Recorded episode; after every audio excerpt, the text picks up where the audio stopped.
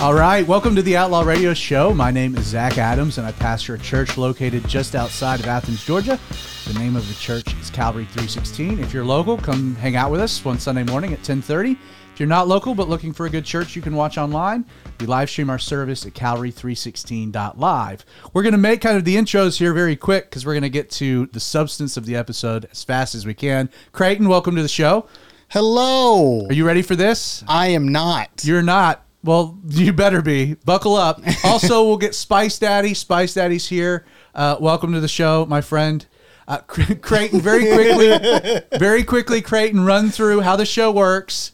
Let's get those pleasantries out of the way, and then we're going to introduce a very special guest. Um, so generally speaking, we normally have a topic that I bring up and then we talk about. Uh, that's not what's going to happen today. But what does normally happen is that we are on uh, live streaming to both Facebook and YouTube. So if you're watching live and you have a question or comment or a concern, you can put those in the comments on Facebook and YouTube. And I am monitoring them and I can bring them up at a pithy time. Um, to start off with, we do have hellos from both Michelle and Yes, Justin's second favorite Karen. Second favorite Karen. So they both say hello. Still um, make her a T-shirt. That's right. Yes. Michelle also says that she is excited to see our special guest. Yeah. So let's let's go ahead and get to that. So Outlaw Radio has been around since I want to say 2016, 2017, somewhere in there. Probably been a few years, and um, there's been one guest I've always wanted uh, to invite on the show, but to be honest, I've been a little intimidated uh, to do so. Uh, but we're ripping the band aid off. And uh, I'd like to welcome to the Outlaw Radio Show my dad, uh, Pastor Sandy Adams. Welcome to the Outlaw Radio Show. It's great to be here, Zach. Are you ready for this? I'm as ready as I'll ever be. As you'll ever be. So I want to set I want to set this up because to have my dad on the Outlaw Radio Show um, is an honor. It's a privilege, and um, but I want to try to do something that's a little different and a little unique. Um, obviously, I know your story. I know how you came to know the Lord. I know your background. Like, I, I know you're my dad.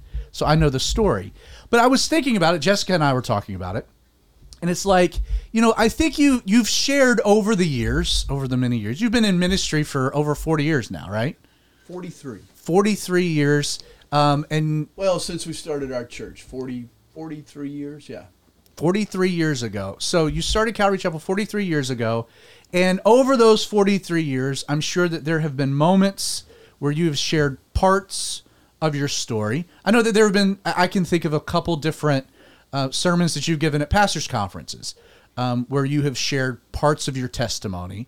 But just thinking about it, I don't know if, if, if I can recall ever sitting down and actually hearing you tell your story, like from the beginning to the end. Um, not something that you would do on a Sunday morning because you teach through the Bible. Um, so I thought that would be fun. Like, how many people know the full story of just how you came to know the Lord, to how you decided to start a church, um, and all those points in between? So, uh, you all right to kind of share your testimony? Well, sure, yeah.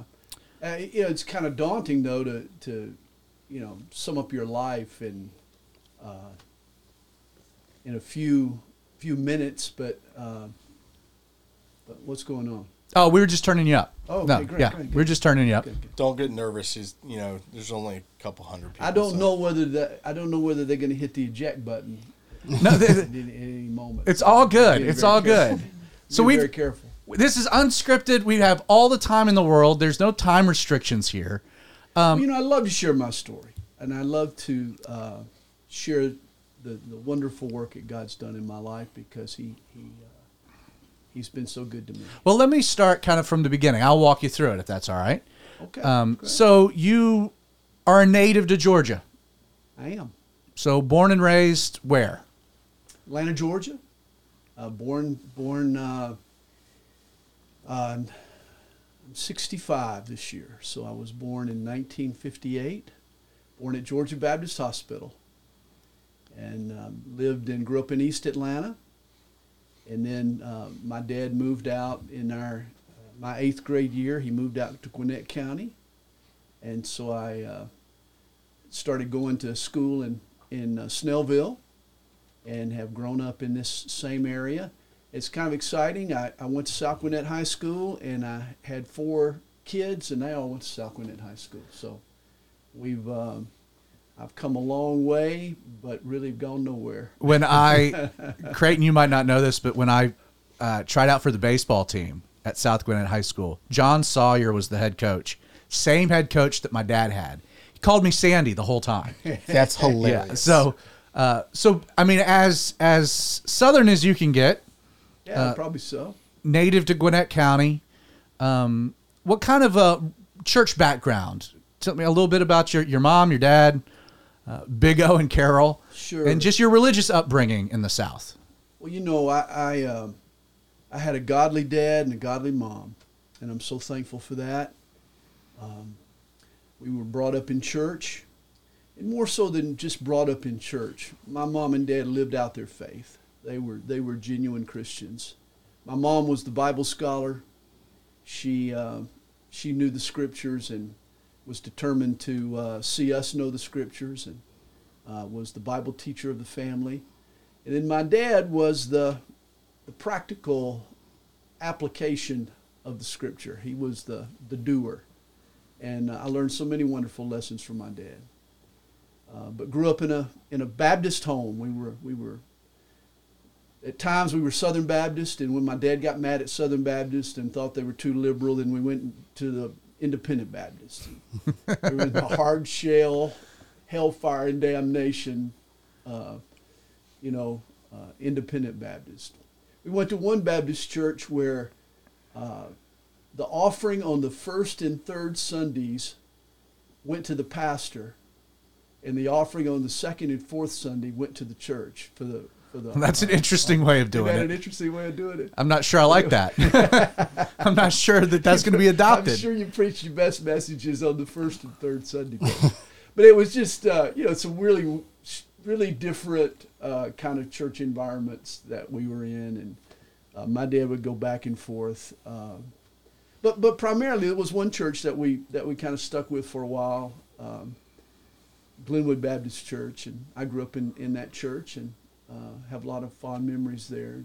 You tell a, a really fun story of of Big O's favorite Bible verse. Oh, my. Uh, could you share that real quick? Yeah, yeah. He, uh, well, my, my mom always sang in the choir. She, uh, choir practice was Wednesday night after the Wednesday night service. And so on Wednesday night, she would always, um, she would be late getting home. And it was my dad's duty to read us a chapter of the Bible. And us is, is you and, Me and Ken. my brother, me and my brother, yeah. And my brother Ken. And so every night, mom would read us a chapter of the Bible, except for on Wednesday nights. It was dad's, it was dad's responsibility to read us a chapter of the Bible. And every Wednesday night, he'd get us in our beds and he'd walk in the room and he'd ha- have his Bible in his hand and he'd say, All right, boys, Psalm 117. Praise the Lord, all you nations. Praise him, all you people, for his merciful kindness is great toward us, and truth the Lord endures forever. Praise ye the Lord. Good night, boys. every Wednesday night, same chapter. And uh, years went by, and and uh, I said, Dad, I said, you know, I was complaining one day. I said, you know, you just rotely, just shoved that ch- chapter down our throats. You you had it memorized. You, you preached it to us. We memorized it. Praise the Lord, all you nations. Praise Him, all you people. His merciful kindness, great toward us. Truth, the Lord endures forever. Praise you, the Lord. Good night, boys. I said I was 30 years old before I knew "Good night, boys" wasn't part of the text. and uh, and he he looks at he looks at me. I said, "You you did that, and Mom was the one who taught us the Bible." He looks at me and he says, "How many of those chapters your mother read you have you memorized?" It's true. That's very true. So, so you grew up you grew up as. Southern Baptist as you could get. Probably so. Yeah. Um, would you have said that you were a born again Christian?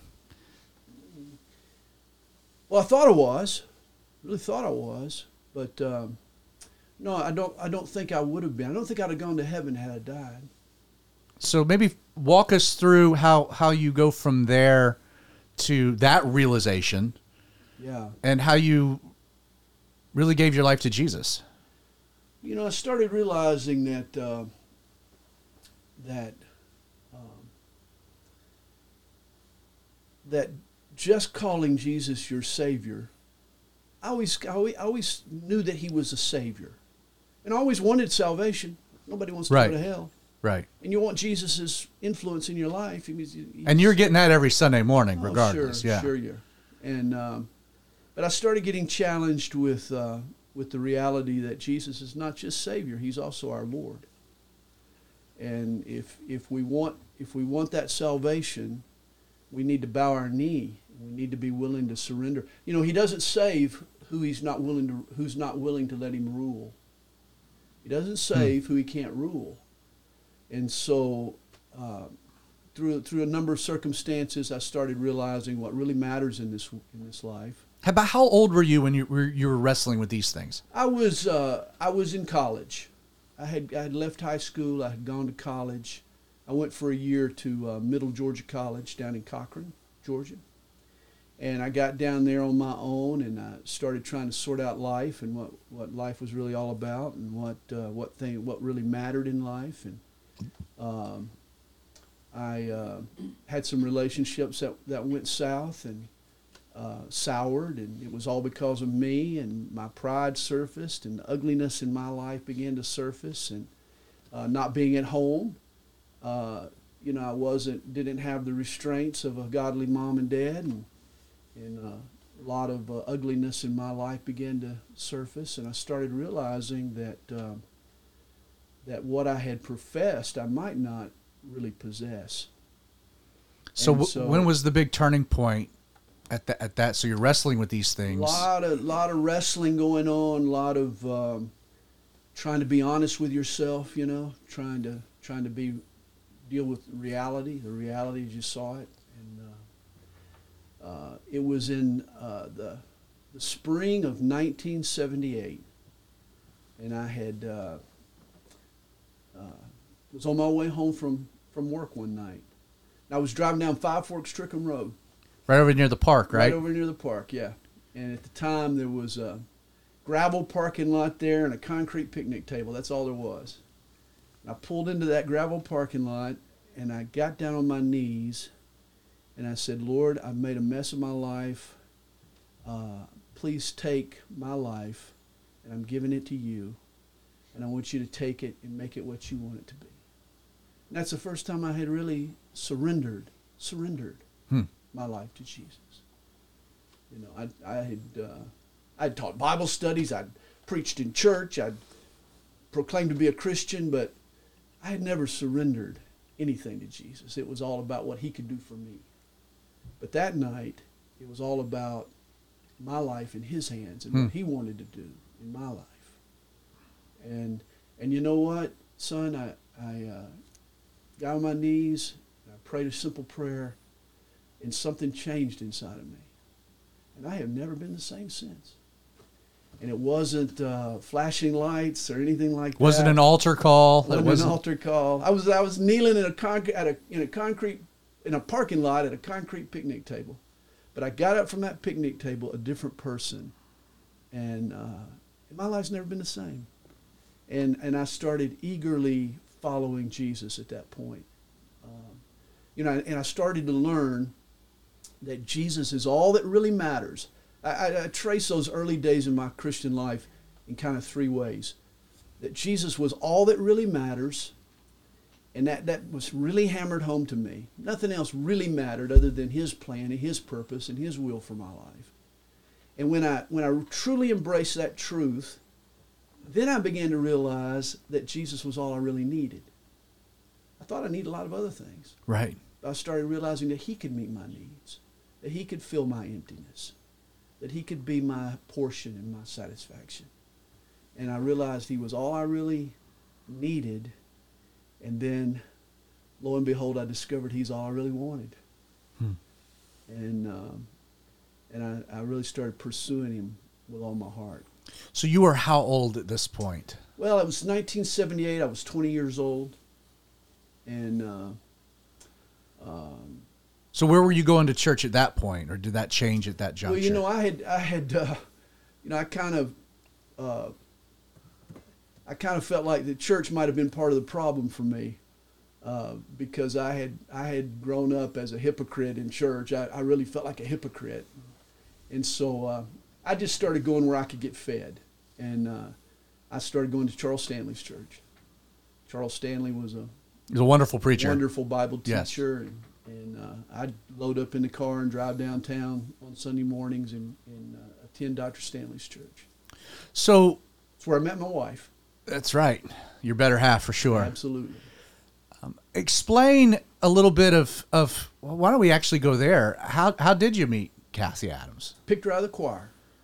I'm sure. Oh yeah, she was uh, she was in the college choir. And she fell head over heels for you immediately. the- absolutely. She Yeah. just didn't know it. She just didn't know it yet. She was uh, cutest gal in the choir, and, and I picked her out, and I said, "That's the one. I, that's the one I'm going to get to know right there." And uh, matter of fact, made my way that night after the, the college fellowship, and kind of introduced myself, and uh, but it took a little while. Just for the other half of the backstory is my mom had gone from Florida, graduated high school, had gone to Georgia Baptist to be a medical missionary. She wanted to be a nurse and wanted to go into the mission field, and at the time was going to First Baptist of Atlanta as well. And uh, um, initially wasn't all that impressed Wasn't it all? by a young Sandy Adams. Took me two years. Took me two years of just being her friend and and uh, us us seeing each other occasionally and She and, got uh, to know you. she got a little, got to know me a little bit. It was it was really really weird. Uh, I had decided that I was going to make my play.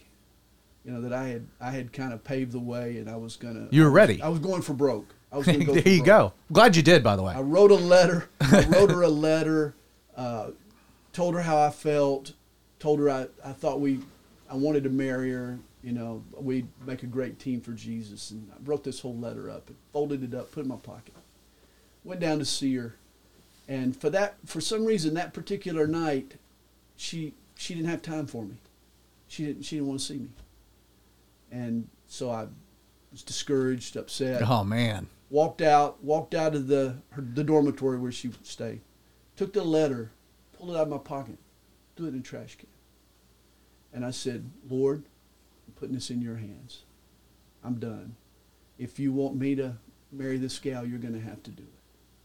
Went got in my car drove home didn't hear from her didn't see her didn't try to contact her for the next two or three months and uh, right around christmas time um, she initiated some conversation. She she actually She friend- came back around. Some friends, you know, you need to give Kathy a call, and I gave gave Kathy a call, and that's when we hit it off, and and uh, we were married by the next August. So Christmas. so there were a lot of other things though going on sure. in addition to that at the same time. So you'd given your life to the Lord and you're going to Andy Stanley's church. You're looking for Not going to Andy Stanley. not Andy Stanley. No, heaven forbid. Uh, Charles Stanley's church. Yeah. The other Stanley. Um, the one with Jesus. and um but but your motivation for that was a hunger for God's word. Absolutely. And so at that time, I mean, you're studying, you're doing everything, but then you kind of get, you end up being exposed to something on the right, radio. Right after, right after I gave my life to Christ, I came out of the, um, and, I, and remember, I had a Baptist background. I, I was, uh, you know, I, I wanted all God had for me at that point, and so I was suddenly open to the Holy Spirit. I wanted the gifts of the Spirit. I wanted everything that, that the Baptist Church had told me I couldn't have. Uh, I want, I wanted uh, everything God had for me at that point. and uh, I'll never forget coming out of my work when I was working in a warehouse, going to school at night at the time. And I came out of the warehouse one day and got my car and went to lunch. And I turned on the radio, and there was this guy, uh, Chuck Smith, Calvary Chapel, Costa Mesa. And Pastor Chuck taught the Bible in a way that I had never heard taught before. Been to church my whole life, but had taught the Bible. Um, he taught the Bible. Right. He didn't teach from the Bible. He taught the Bible. He just taught the Bible. In that particular uh, time, he was uh, talking about gifts of the Holy Spirit, and he said, "They said, stay tuned tomorrow when Pastor Chuck talks about the gift of tongues." well, having grown up in a Baptist church, you know, I I didn't know a pastor who'd get anywhere close to that. You know, stay away from tongues with a ten foot pole, and so. Um, so I was there the next day, and so beautiful, the beautiful balance and the way he talked about it, and the biblical way he addressed it, and the balanced approach, and and I was hooked. And so for the next two years, uh, I was in my car at twelve thirty every afternoon uh, to listen to Pastor Chuck and the Word for Today. It was your lunch break, wasn't it? It was my lunch break. Yep. And um, uh, really began to develop uh, uh, a love for God's word and a desire to a desire to share it. And at the same time, uh, my brother had uh, come to me, and he was in high school at the time. He was a senior in high school, and but a godly young man had a love for the Lord and a love for the kids at his school. And he said, "Sandy, would you would you teach a Bible study?" Um, I want to invite my friends to a Bible study, but I, I want you to teach it. And so I said, sure. And so I started teaching this Bible study, and it started growing, and we started uh, we started sharing our faith uh, on the weekends and teaching this Bible study on Monday nights, and it was it was wonderful. It was a wonderful season. For a couple of years, I did that. So when when was it? So you're listening to Pastor Chuck on the radio. You're hoping you can gain the attention of a, of a Kathy Weldon. You're teaching this Bible study to a bunch of high school kids on Monday. God's doing a lot of different things. Going to school and, and uh, working a job in the daytime, working in the On- warehouse in the daytime. On top of it all, yep. at what point do you get the thought, man, I should start a church? I mean, you know, we, we, we go through all this. I mean, that becomes a bit of a leap where it's like, you know, I'm pastor material. Oh, I, that was not the thought that went through my mind. Um, I had I had a circle of friends at the time, and as a matter of fact, I'm sitting here next to Justin, and his daddy was uh, a good friend of mine uh, during that period of my life, and uh, we would uh, get together for Bible studies, uh, sometimes at my house, sometimes at, at uh, their house in, in Lawrenceville, and uh, we had a group of folks that were uh, really discouraged with the, the local churches around and uh, really uh, praying and thinking about possibly planting a church. And, um, and I, I'll never forget, we went to, we had a meeting where we were going to discuss possible plans, what we might do. Right. We had this meeting, and, and on the way home from the meeting, God spoke to my heart clear as a bell. And he said, Sandy, you know what you don't want in church, but you don't know what you do want. Interesting. You don't have a good model for what you do want. And so I immediately thought, well, this guy I've been listening to on the radio, Pastor Chuck. Boy, I'd like love to learn about his church. And I had heard they had a Bible college. The next morning I woke up and I called the Calvary Chapel Bible College and I asked if they had a vacancy. And it just the, the semester started like the next week. And the girl told me, you know, we just had two cancellations this morning. And if you want one of the spots, you can have it. Don't even worry about sending your money in. Just bring it with you when you come. and- Just get out here. just just get out here. And so uh, I dropped everything I was doing, uh, said goodbye to the woman that I loved, and got on an airplane. Furthest west I'd ever been was the Alabama Georgia state line, and flew all the way to Southern California. My thought, my parents thought I was a nut. They thought I had flipped and joined a cult. But I flew all the way to California, and I went to the Calvary Chapel Bible College for uh, several months, and got to meet Chuck's brother Paul. Got to meet Pastor Chuck. Uh, And the purpose of the Bible college was just to try to like fast track present that was exactly what it was. It was a cram course. just in- covering everything you could cover in 3 months. Cram course in discipleship. Yep. It was three months. And that was up in Twin Peaks, I It believe, was right? in Twin Peaks, yeah. so after you But but let me say, Yeah. there was a teacher there. Was a, a teacher there. His name was Mike Russ. Uh, you probably haven't heard of heard of him. He uh, um, kind of moved on shortly thereafter. But he was a teacher who uh, had grown up in a Catholic church, gone to a Lutheran college, uh, got saved at Calvary Costa Mesa, went to Chuck Missler's Bible study, and ended up going and graduating from Dallas Seminary. So he's hit everything you could hit. He had the most eclectic background and, and understanding of where I was coming from as a, as a former Southern Baptist. He, he kind of had that peg, and he was able to help me work through all kinds of different issues that I was struggling with, and I was trying to, to, to reevaluate. And, and you know, I was going through a, a period of time there where I was thinking, you know, hey, hey, you know, I've been, I've been, uh, I've been taught certain things, but but have I been taught the, the truth? I, I want to know the Bible. I want to know Right. the truth. And I don't I don't want to know a person's interpretation of the Bible. I want to know what the Bible has to say. And so uh, and so I was I was really uh, working through a lot of what I had my assumptions and a lot of things that I had presumed and and so I was I was starting to put things together um, in in what I believe was a biblical a biblical worldview. So So when you're done with the Bible college, I mean, what what happens next?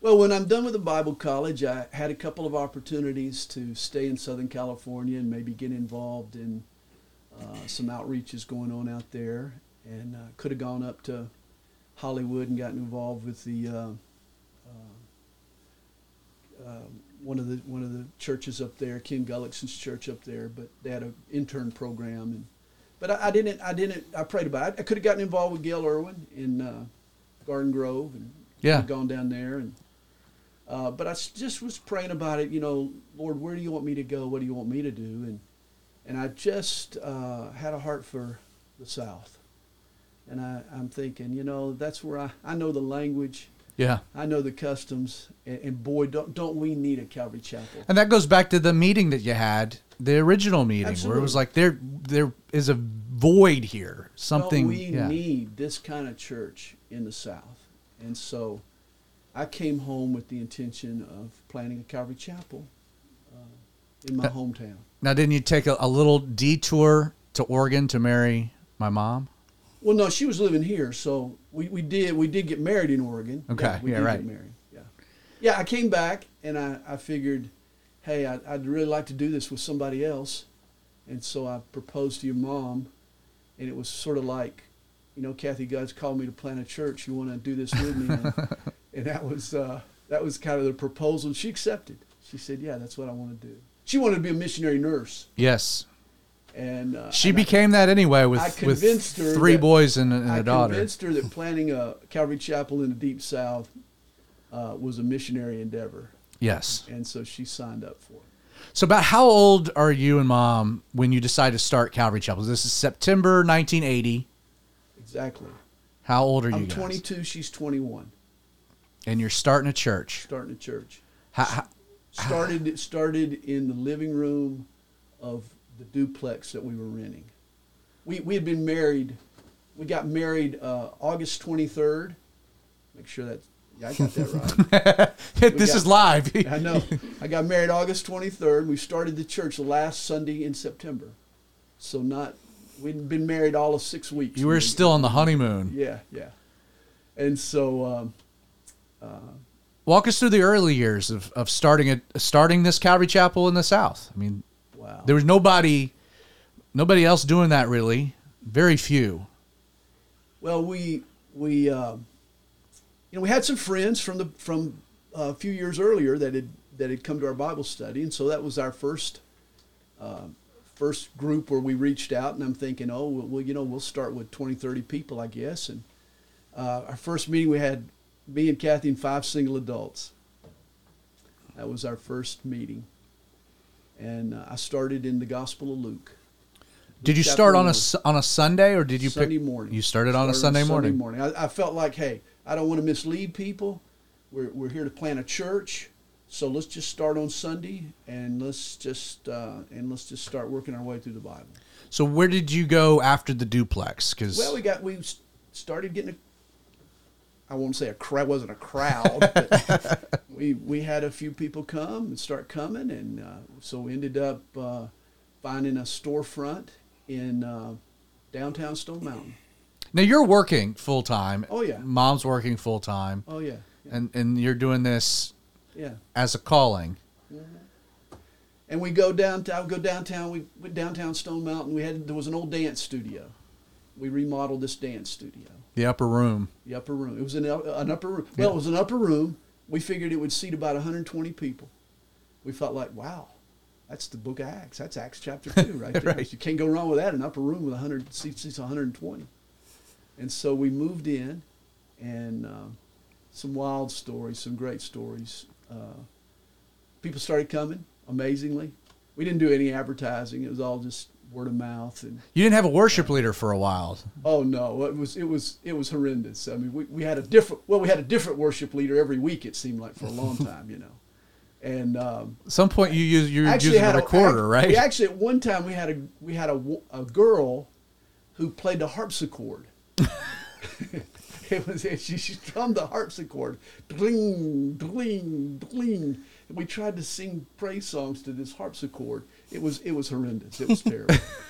and so, but we're, we're just we're just groping. I mean, we're just we're just I'm I'm, I'm studying the Bible. yeah. It's about teaching the Bible, and I'm thinking, you know, God's going to provide a worship leader. I don't have to worry about it, and, I didn't, and nobody came, and, and uh, we had one one of our early worship leaders went off and joined a cult, and that was a whole nother another crazy story. But uh, At some point, the Lord brought you a guy, though. well, well, here's what happened. Um, finally, you know, it was a big source of frustration, and finally, um, I decided uh, I'm going to bring in my record player. this was back in the in the days of phonographs, you know, and so uh, the Maranatha Music had done a, a instrumental album.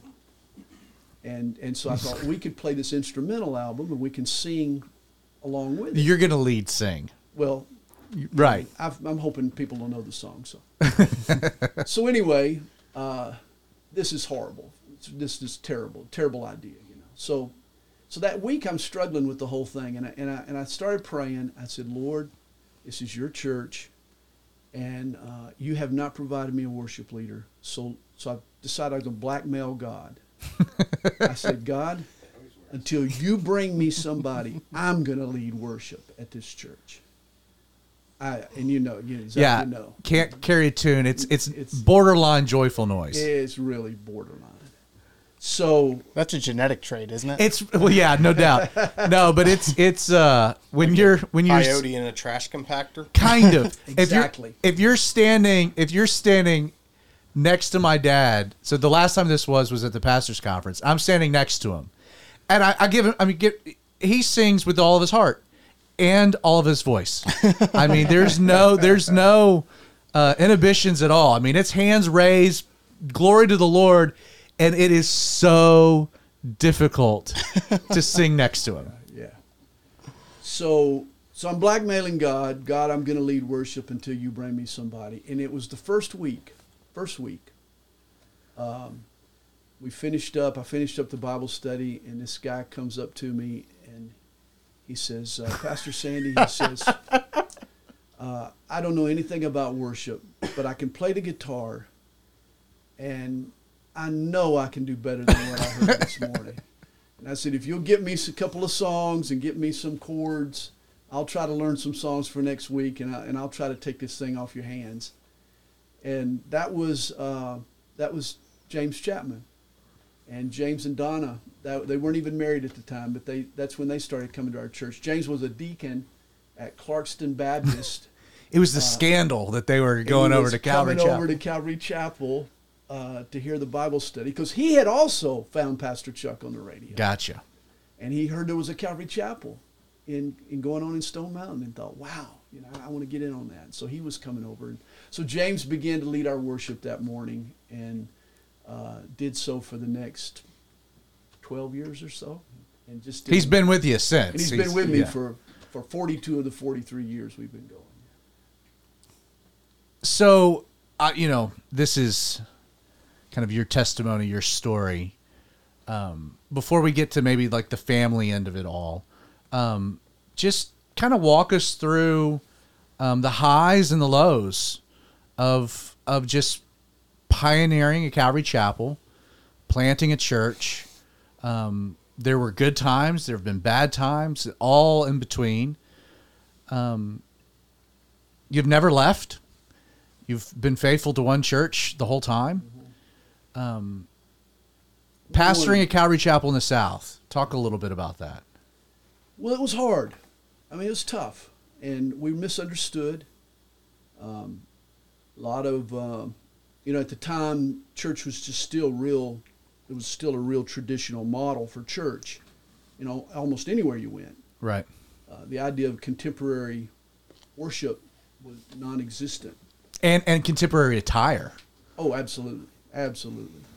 And we kind of flaunted it. You know, I, I had one shirt that had a collar on it, and um, it was black and had pink flamingos on it. So every Sunday morning, I wore my flip flops and my blue jeans and and wore my shirt with the pink pink flamingos, and I was dressing up. Right. Had a beard and long hair. And that was your Sunday attire. that was my Sunday attire. And so, but we didn't care. We really didn't care. We we wanted to just praise Jesus, and we didn't want to be, we didn't want to be churchy. right. We wanted to we wanted to be real, and we wanted to be authentic and Yeah. sincere, and that's all we knew to do. And so, uh, a lot of good things happened. A lot of wonderful, reached a lot of people. Uh, people come through the doors, uh, and and and basically people came back because they were hungry for God's word. There was really no other reason. So you went from a duplex to this upper room. Mm-hmm. Then you went from the upper room to a dilapidated building Yeah. off of Second Street. Old, old beat up warehouse. It was a Southern Bell Central office, is what it was. Was it really? Yeah, and we we re- kind of renovated it. And didn't do a good job of renovating it, but kind of turned it into a church for us. And but lots of miracles happened in that. In That's that the church building. I grew up in. Yeah, I mean, lots that- of miracles happened in that building, and really pretty amazing. Um, and, and so the church was growing on Sundays, uh, but there was a Wednesday night that was really you talk about turning points. It was a Wednesday night that was a turning point. I'll never forget it. I'm never far from this night. Believe me, it's been 30 years now, but I'm never far from this night in my heart Yeah. Um, walked in that night and literally nobody was there seven o'clock time to start nobody was there kathy was there james was there donna james's wife was in the nursery With me. with you and brian Yeah. We were there. y'all were there you were there zach Yeah, I attended. and so you were in the nursery, and uh, and so we're it's just the three of us, and it's it's uh, seven o'clock, and we're getting ready to start the Bible study. And you've been doing this for five years at five this years, point. Yeah. five years. I'm looking at Kathy. She's looking at me. I'm looking at James. He's looking at me, and finally I just said, "Look, you know, let, let's just let's just knock it off. Let's who are we fooling? Let's just knock it off. Let's just go home. You know, uh, have, call it call it quit. Have have an early dinner. Let's just go home." It's a low point. And I don't know which one it was, but one of them said, "You know, I've been looking forward to hearing a Bible study all week this week, and I'd really like to hear the Bible study." And uh, the other one said, "Yeah, I, I, I feel the same way." And James and mom made you teach that Bible study. so James James is sitting on the left, and Mom is sitting on the right. And there's there's a hundred chairs in the room, 120 chairs in the room, and they're sitting in the in the in the in metal chairs, you know, in front of me in the pulp at the my pulpit, right. my little podium, um, me teaching a Bible study, and the, the just the two of them there, and and I didn't think it could get any worse. It was it was oh it was horrible. You talk about beating up somebody's ego. I mean it was destroying me. I didn't think it could get any worse until about halfway through. In walks a brand new family, had never been there before. Oh. In walks the brand new family, like six kids and mom and dad, and and they sit down and and I'm so embarrassed, you know, about the whole deal. And when the thing's over, the lady comes up to me and she says, "Oh, she says this is so wonderful that, that we were able to come on the first night that you guys are got started." I said, "Lady, we've been going for five years." Oh. And um, but you know, I'll tell you, uh, that was a turning point because it seems like it was at that point that God really began to bless our church in in a numerical way, and uh, new people started coming, church started growing. Um, things really really began to change. The members of the church were thinking we got to show up now Well, because we're going to kill the guy. perhaps. but uh, I think God God had mercy on us, and, and may, maybe maybe it was a test. Yeah. Maybe it was a test. Maybe it was God seeing if we were going to be faithful, even in the difficult times. Like, why are you doing this? You know, are you doing this because I called you? And like I told you, I'm never far from that night. Yeah. Let me go back to uh, you mentioned something. Um, it's a story that I just recently heard from you that I had never heard before, and I guess you've um, actually put it down on ink in the Calvary magazine. I saw Yeah, that there the was Calvary Chapel magazine. just came out in December. I'd never heard this story, but you'd mentioned earlier um, just that first study that Pastor Chuck. There was a kind of a tease that he was going to be teaching on the gift of tongues, yeah. and that caught your eye. Southern Baptist. I have no idea what this stuff is. We don't touch. We don't talk about it. Right. You know, we leave that over there. And you heard Pastor Chuck teach on it biblically, etc. Um, at the same time, you're still Southern Baptist Sandy Adams trying to figure what all this out and and you ended up having a very unique um, experience with Lonnie Frisbee. Um, you want to tell that story a little bit? You want me to? I'd love I'd love for you to. I think this is a great story. Well, Explain who Lonnie is to just Sure. just for the audience sake. sure. Well, if you watch the Jesus Revolution movie, You you'd know. you, you you know who Lonnie Frisbee is. Lonnie was the young, uh, the the first hippie Pastor Chuck, uh, you know, really met and got involved in the ministry. Yeah. And, and Lonnie reached out to the a lot of the young people in Southern California, a lot of the hippies that began to come to Calvary Chapel. He was kind of the catalyst for that. He would preach on uh, some of the evening services. He was a charismatic kind of guy. Oh, very much so. Very gifted guy too. I mean, he, there was an anointing on his life, and he would pray for people, and they would receive the baptism of the Holy Spirit and speak in tongues, and spiritual gifts would follow. And uh, he was very. God used him in, in very powerful ways, and there's no no, no doubting that, no question about Right. that. And so uh, when I got to Southern California in uh, the spring of 1980 you know, I I had uh, I was I was interested in, in these things, and I had um, back back going back a f- couple of years. You know, right after I gave my life to Christ, I was um, had a burden for the for the young people around us, and, and at the time we had kids hanging out on the street, and it was a different different day, but we had kids hanging out on the street, and we'd stop and witness to them and that kind of thing, and um, and I'll never forget one night I was driving home and uh, the Lord just put on my heart I needed to stop. I needed to share my faith with these kids that were hanging on the street. And I chickened out. I just chickened out. And I went home and I laid down on the living room floor and I said, Lord, I'm, I'm, I'm afraid. I need your power. Hmm. I need your power. I need your boldness. And the Holy Spirit came on me in a powerful way. I started speaking in tongues. And I'm a, I'm a young, I'm a Baptist kid. I, I don't know what I'm doing. And I start speaking in tongues, and it just, just happened. And I'm thinking, scare me to death. And so I shut it down. But boy, I had, I had a new boldness. So I got back in my car, went back down there, and they weren't there. But the next night they were there. And I stopped and shared my faith with them, and maybe 10 of the 12 um, gave their life to Christ. And it was a glorious moment, you know. And uh, but I, I I had this feeling of the Holy Spirit, but I had shut down this gift. I knew I had. So when I got to California, I, I, one night uh, during during one of the pastors' conferences, I looked up Lonnie Frisbee, and I said, "You're the guy that prays for people and they uh, they speak in tongues, aren't you?" He said, "Well, sometimes." and I, I said, "Well," I said, I, I know I want you to pray for me. I want you to pray that, that God will fill me with the Holy Spirit and, and I can speak in tongues. He says, That's wonderful. He said, Take off your shoes. Just like that. I mean, I, I just, meet, just met this man. He says, Take off your shoes. And I said, Oh, no, no, no, no. I, says, I, I, don't, I don't want to go for the hocus pocus, the, the you know, Holy Spirit pranks. I don't, I, I don't care about all that stuff. I said, I want the real thing. I, I want you to pray for me. He says, Well, he says, God just told me that I'm not to pray for you unless you take off your shoes. and so I'm sitting here arguing with him, you know. I said, I, I don't, I don't want to do this. And finally, he says, Look, you- you're the one t- asking me to pray for you. Do, do you want me to pray for you? or Not Take your shoes off take or get, get lost. or, yeah. or leave. You know, and uh, I just kind of hung my head. I said, no, I, I got bristled up, you know. And he, he looks at me and he says, you know, buddy, he says, I, I tell you what your problem is. Your problem is pride.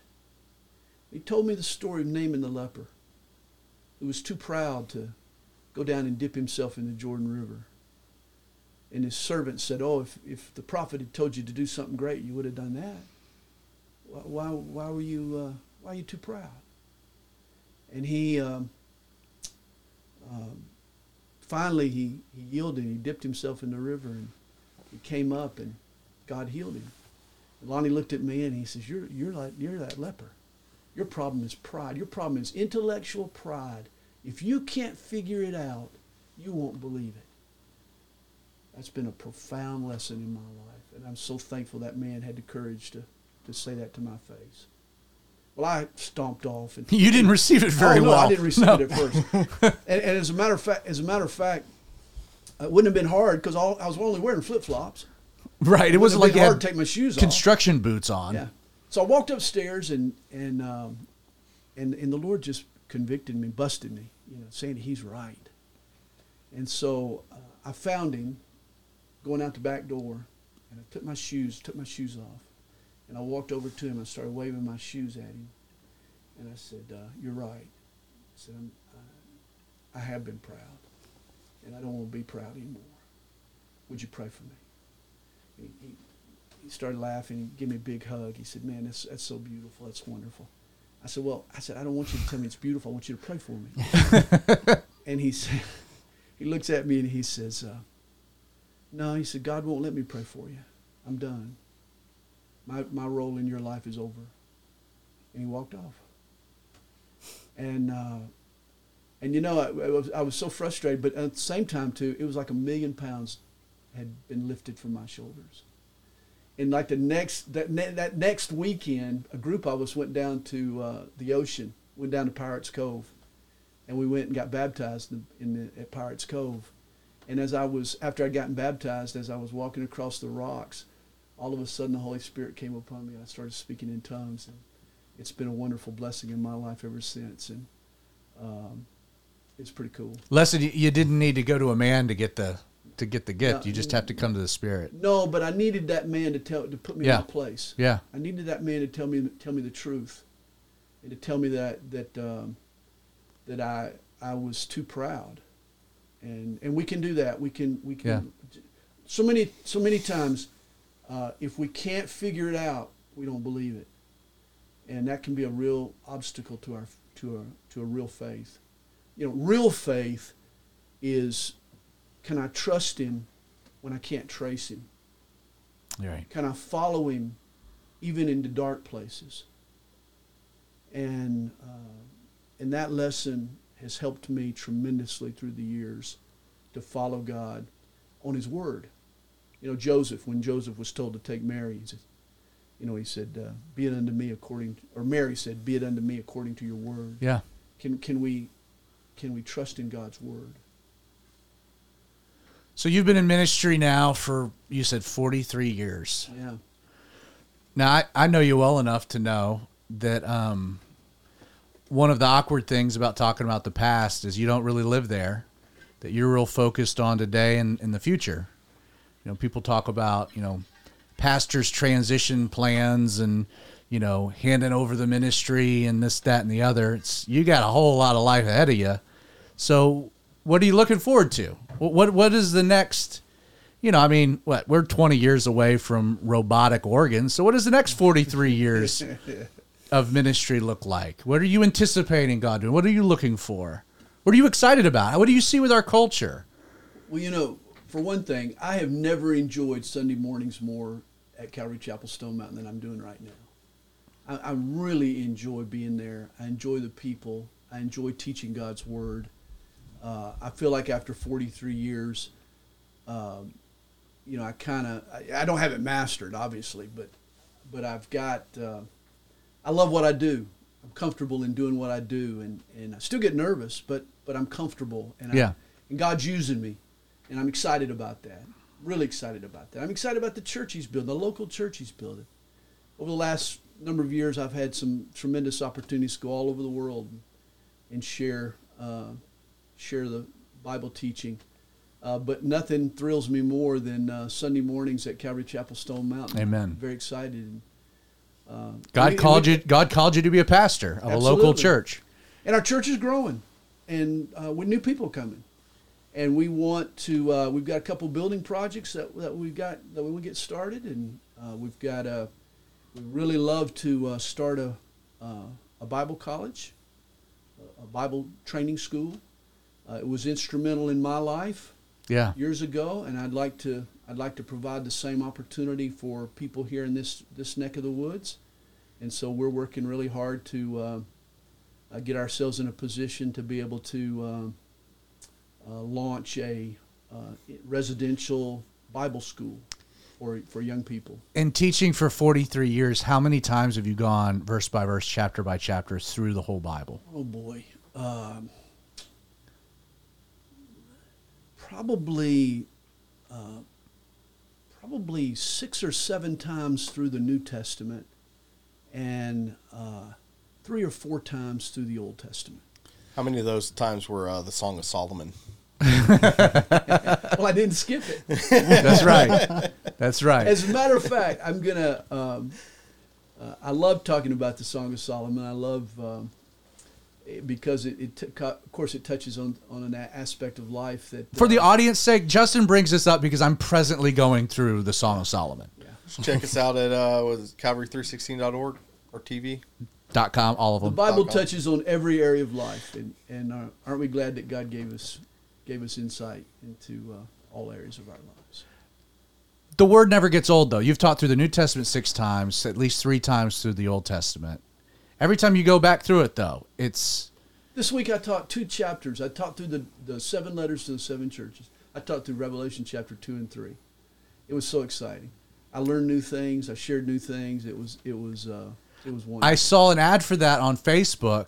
Um, you're still using the logo I made for you. Probably so. Yes, with the, lion, the, the lion, and the I saw that. I was like, well, he's gotten some life out of that The logo. king of the jungle. King of the jungle, yes. It's a jungle out there, but Jesus is the king. So you um, give a, a little bit of a shameless plug. Your entire teaching archive is at sandyadams.org, That's right. um, which is a great place. Video, audio, full Bible.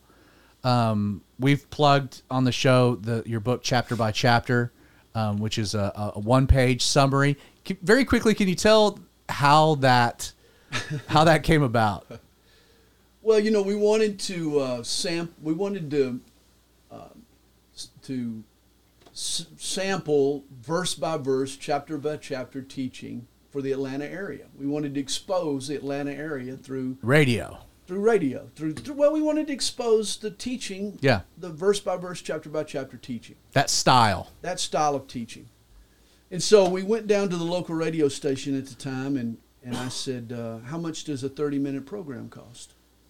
Atlanta's a pretty big market, you know. And they told me.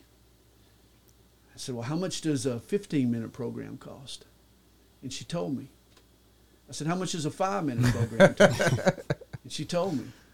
I said, How much can I buy two minutes for? And so I ended up buying two minutes. Sweet spot. Two I'm minutes. gonna, I'm gonna be in the morning drive time. I'm gonna be in the evening drive time.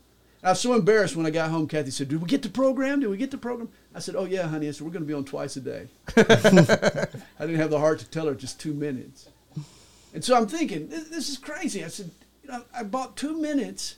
How am I gonna model chapter by chapter, verse by verse teaching through the through the Bible in two minutes?"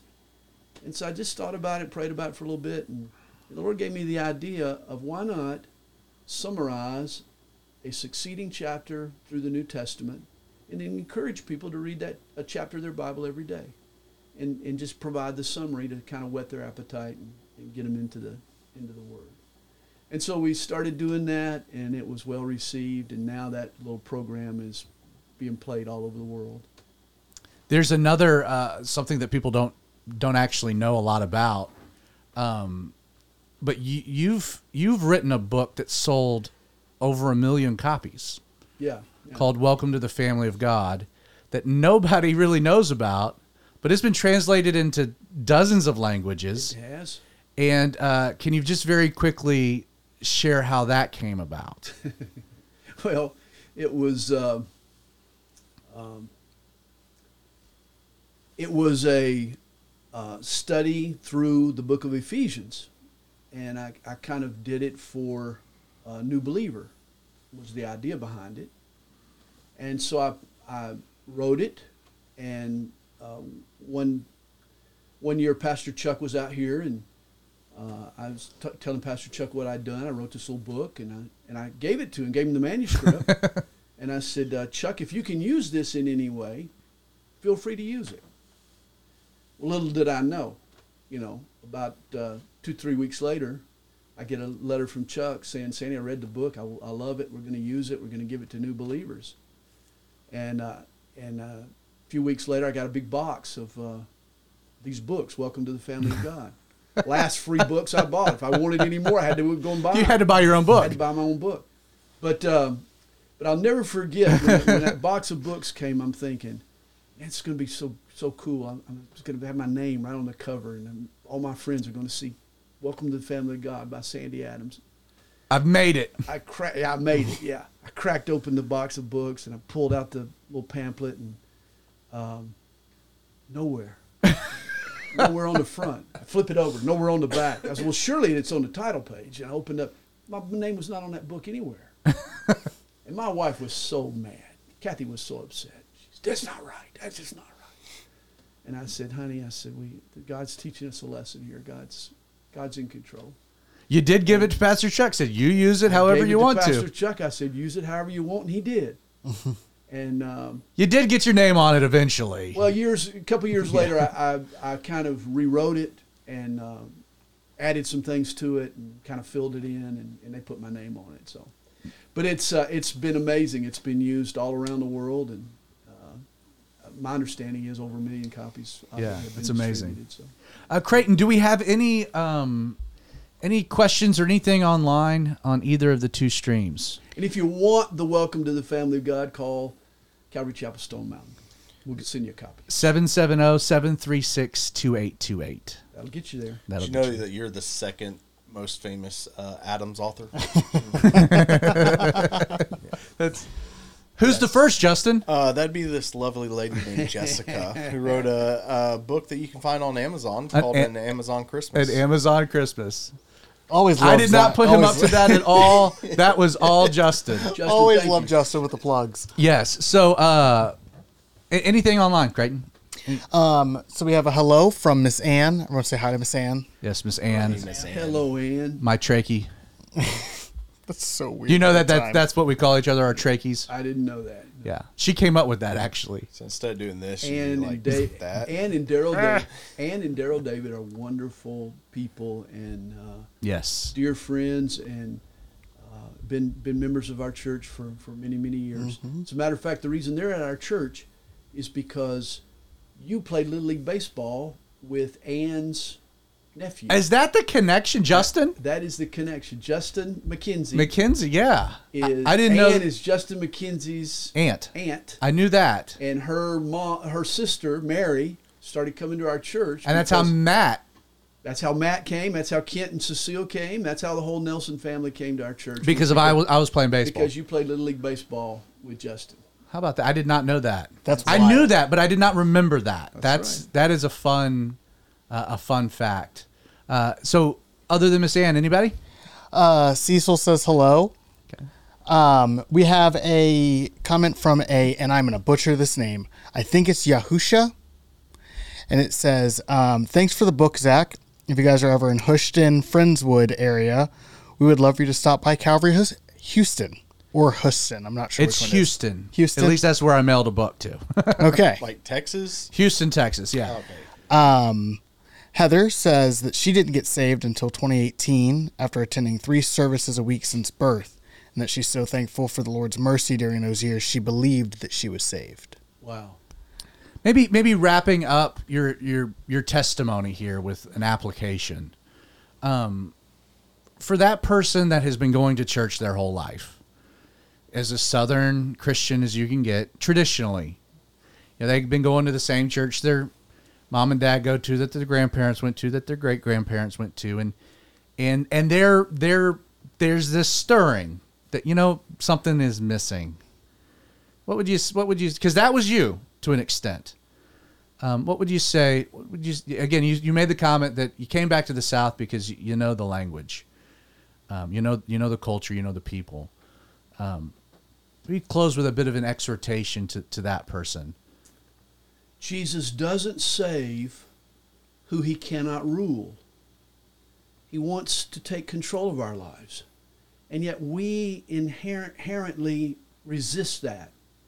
It's called sin, it's rebellion, it's in our hearts, it's, it's how we were born. And, and until we make a decision to lay our lives down and surrender our will and, and really allow Him to take over our lives. And of course, when we first make that decision, we don't know what, all that's going to mean. Uh, but He's gentle, He's faithful, and he, and he loves us, He's merciful.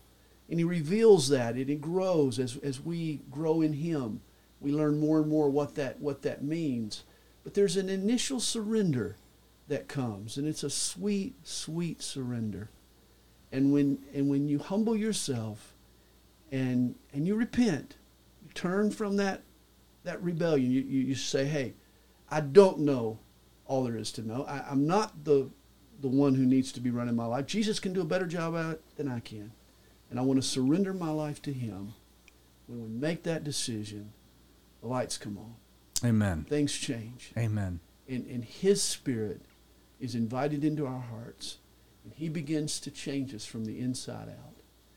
And, and it's not, it's not a, you, you can, it's not something you, you inherit. It's not something you, um, doesn't come from going to church. You know, you, You can, can't earn it. you can't earn it. You can go to church your whole life and, and never come to that place. And there's a lot of people who, who go to church. And, and you know, uh, it's all about what Jesus can do for them. Well, he can save me. He can f- forgive me. Right. He can do this and do that. And he can. But, but it begins, the reality of it begins when we surrender our hearts to him and we, we recognize that it's not just about what he can do for us, that, that uh, he wants to take our lives and he wants to live his life through us. And when we accept that and receive that, then the lights come on. Amen. Amen. Well, let me give you guys this quick opportunity. Justin, do you have any any any questions? Anything? No, I've, I've asked all my questions. Creighton, you got anything? Uh, I have no questions. That was very good, very captivating. I have a couple of more comments that I want to get through though. Okay, if there's a few more comments. Um, Heather also said that she first heard Pastor Sandy through the on the Through the Word app. Yeah. Um, I'm not particularly, but cool app to check out, I guess. Yes. Um, we also Kitty Snipe says hello from Honduras and that he really enjoyed listening to your story, and your your story in its entirety. I know Ken Snipes. Our Yes. church supports Ken Snipes. He's a uh, missionary serving the Lord in Honduras. He's Yes. he's a frequent guest on the show Wonderful. Every time he comes up, every time he comes up. and Are- then uh, my. Kathy, Yes. not your Kathy, but Miss my Kathy, Rico. says that Pastor Sandy is the best, and I agree with her. So she was that also nice? watching. Thank you. Thank you, Rico. Who do you like better? My Kathy. Zach, No offense, Zach guys. Or, Zach or Sandy? Oh, as a Bible teacher? All right. Well, let's Ooh, go that's ahead. a really good here. question. Let's go ahead and tap out of here, Creighton. You ready? Let me just say. Let me just. let me just say. Let me just say. Um, you know, I've you, you talked about transition earlier. yes. I've already transitioned one church. That's that is true. I transitioned uh, a church called Calvary 316 uh, to my son, Zach Adams. yeah. And uh, I just want to say on the radio here how proud I am of Zach and the good job he's doing pastoring 316 in Creighton. You've been a wonderful blessing and a right hand man to Zach all these years. And, uh, and you guys, you gentlemen, thank you for your love and support for the church. And uh, I just, we love you guys. We love Calvary 316 and we, we uh, behind you 100% and uh, praying for you and keep up the good work. Well, Amen. we feel the same way about Calvary Chapel Stone Mountain. I'm excited to to be there in a couple weeks, which will be which will be fun. So, um, any anything final that you would like to say? I, I, I'm saying that with a lot of danger because there's so many stories that you could drop, but we could do it again. We could do it again. Yeah, it would be fun. I, I would enjoy that. Uh, I've enjoyed uh, reminiscing a little bit with you, and um, I think this was important. A lot of people have never heard this story and, and this type of a format. And I think, again, praying through what, what we could do, there's so many different things we could talk about. Um, but I just, I wanted to hear your story in kind of just a single presentation.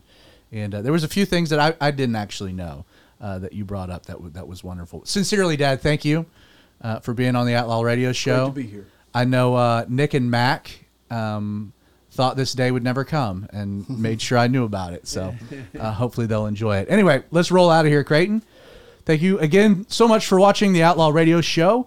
Uh, we go live Wednesday nights at 8 p.m. Um, if you are unable to watch, you can listen to our podcast. Uh, the audio of tonight will be uh, sent out on all of the uh, all the different platforms: Apple, Google, Spotify, Amazon, wherever you get your podcasting. Uh, it gets released on Thursday. If you're listening to the podcast but you never joined us live, again Wednesday nights at 8 p.m. God bless. We'll see you guys next week.